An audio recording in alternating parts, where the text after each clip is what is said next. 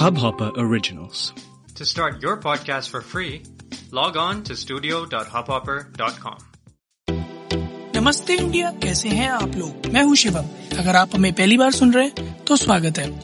इस शो पर हम बात करते हैं हर उस खबर की जो इम्पैक्ट करती है आपकी और हमारी लाइफ तो सब्सक्राइब का बटन दबाना ना भूलें और जुड़े रहे हमारे साथ हर रात साढ़े दस बजे नमस्ते इंडिया में। गाइज़ आज का दिन पहले तो सबसे पहले तो नमस्ते इंडिया फैमिली में जितने भी भाई बहन हैं, सभी को भाई दूज की ढेर सारी शुभकामनाएँ। और मेरा, मेरी आशा है कि आज जितने भी भाई हैं, उन्होंने अपने पिछले महीने की जितनी सेविंग्स थी, उनका सही उपयोग होते हुए देखा होगा। और जितनी भी बहनें हैं, उन्होंने अपने अगले महीने नए फ़ोन खरीदने के लिए सारी प्रिपरेशंस कर ली होंगी। तो भाई बहन का जो ये रिश्ता है, जो ये प्यार है, वो बना रहे। मैंने भी अपनी सिस्टर्स को आज अच्छी खासी ट्रीट दे दी और दे क्या दी उन्होंने, छीन लिया ऑफ़ कोर्स बट उनका हक बनता है, क्योंकि बहनें हमारे लिए भूखी रहती हैं, व्रत रखती हैं, पूजा करती हैं। सो ऑफकोर्स हक बनता है उनका और साल में दो त्यौहार ऐसे हैं, जब वो खुले दिल से मांगते हैं और हम भाइयों को देना बनता भी है।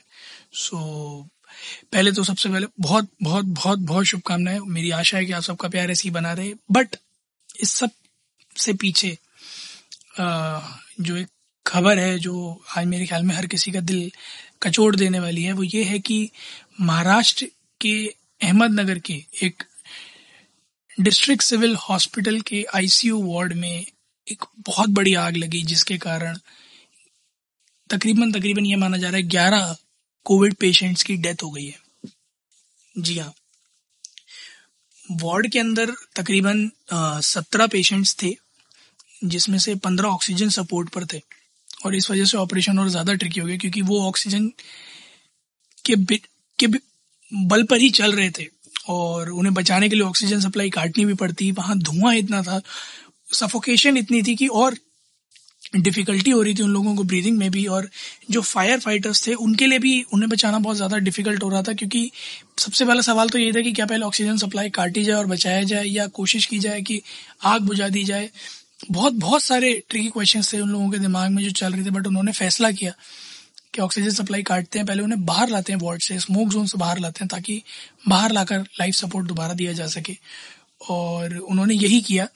बड़ा टफ डिसीज़न है ये। सुनने में लगता है कि ये सही तरीका तो था, पहले बाहर ले आओ, फिर ऑक्सीजन लगा लो बट जब आपका ऑक्सीजन लेवल ऐसा हो कि आपको कंटिन्यूस ऑक्सीजन की ज़रूरत हो, ऐसे में आपको वहाँ से बाहर तक लाने में भी it involve great amount of risk उसके बावजूद भी ग्यारह लोगों की जाने गई हैं।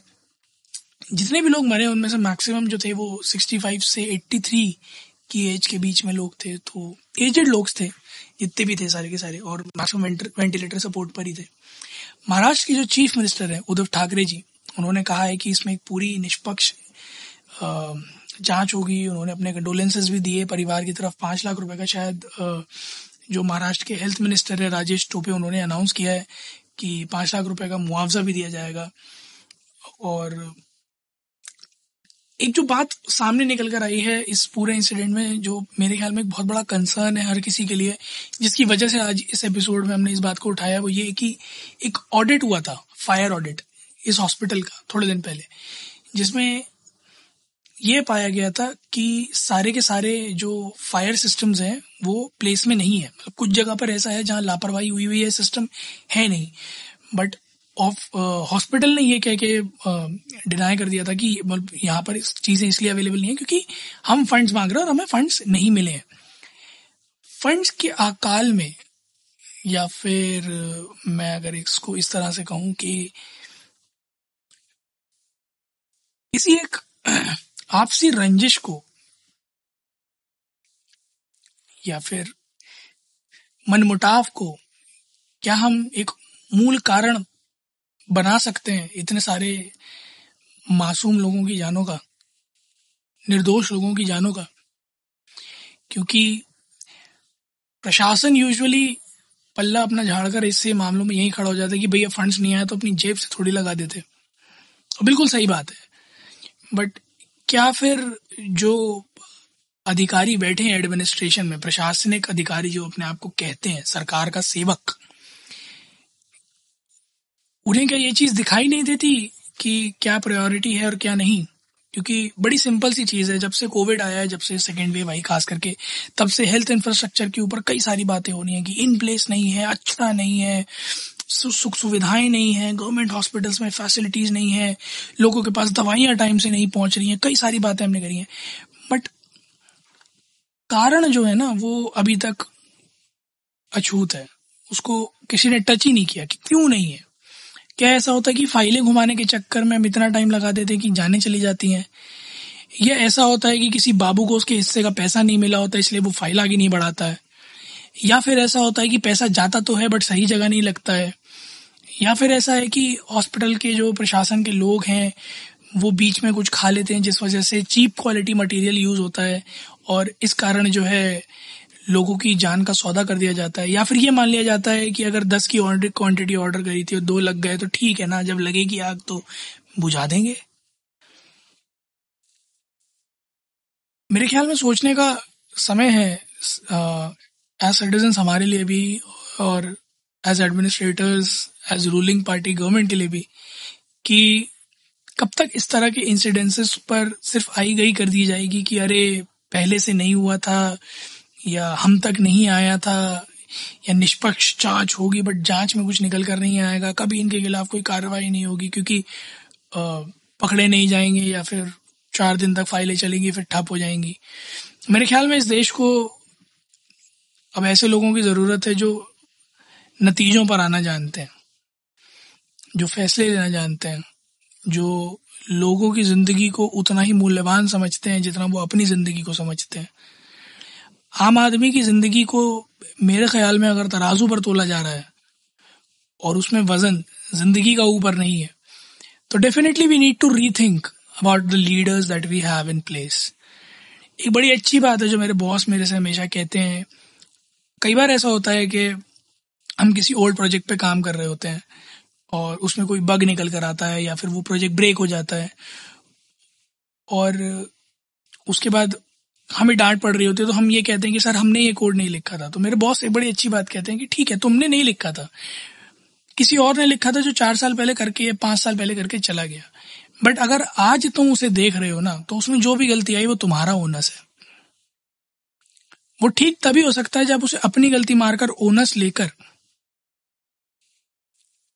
अपनी गलती मानकर ओनस लेकर उसे ठीक करने का इंटेंट करो।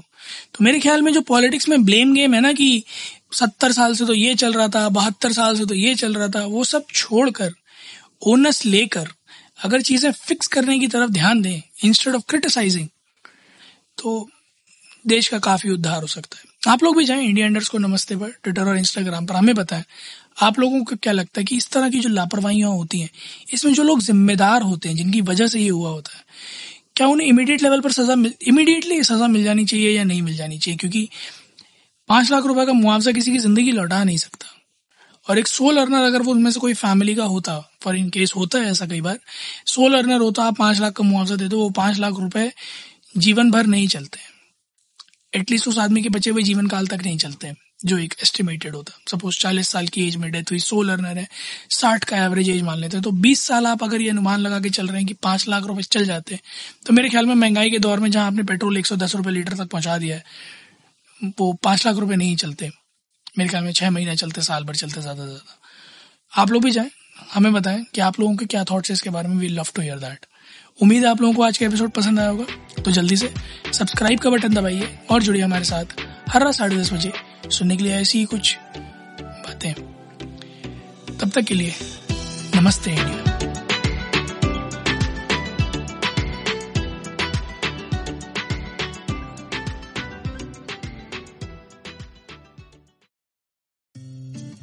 इस हब हॉपर ओरिजिनल को सुनने के लिए आपका शुक्रिया। अगर आप भी अपना पॉडकास्ट लॉन्च करना चाहते हैं तो हब हॉपर स्टूडियो वेबसाइट पे रजिस्टर करें और एक मिनट के अंदर अंदर अपना खुद का पॉडकास्ट लॉन्च करें।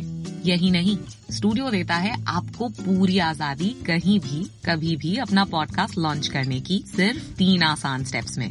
तो साथ में अपना पॉडकास्ट शुरू करने के लिए तैयार। Just hop on Hubhopper simply content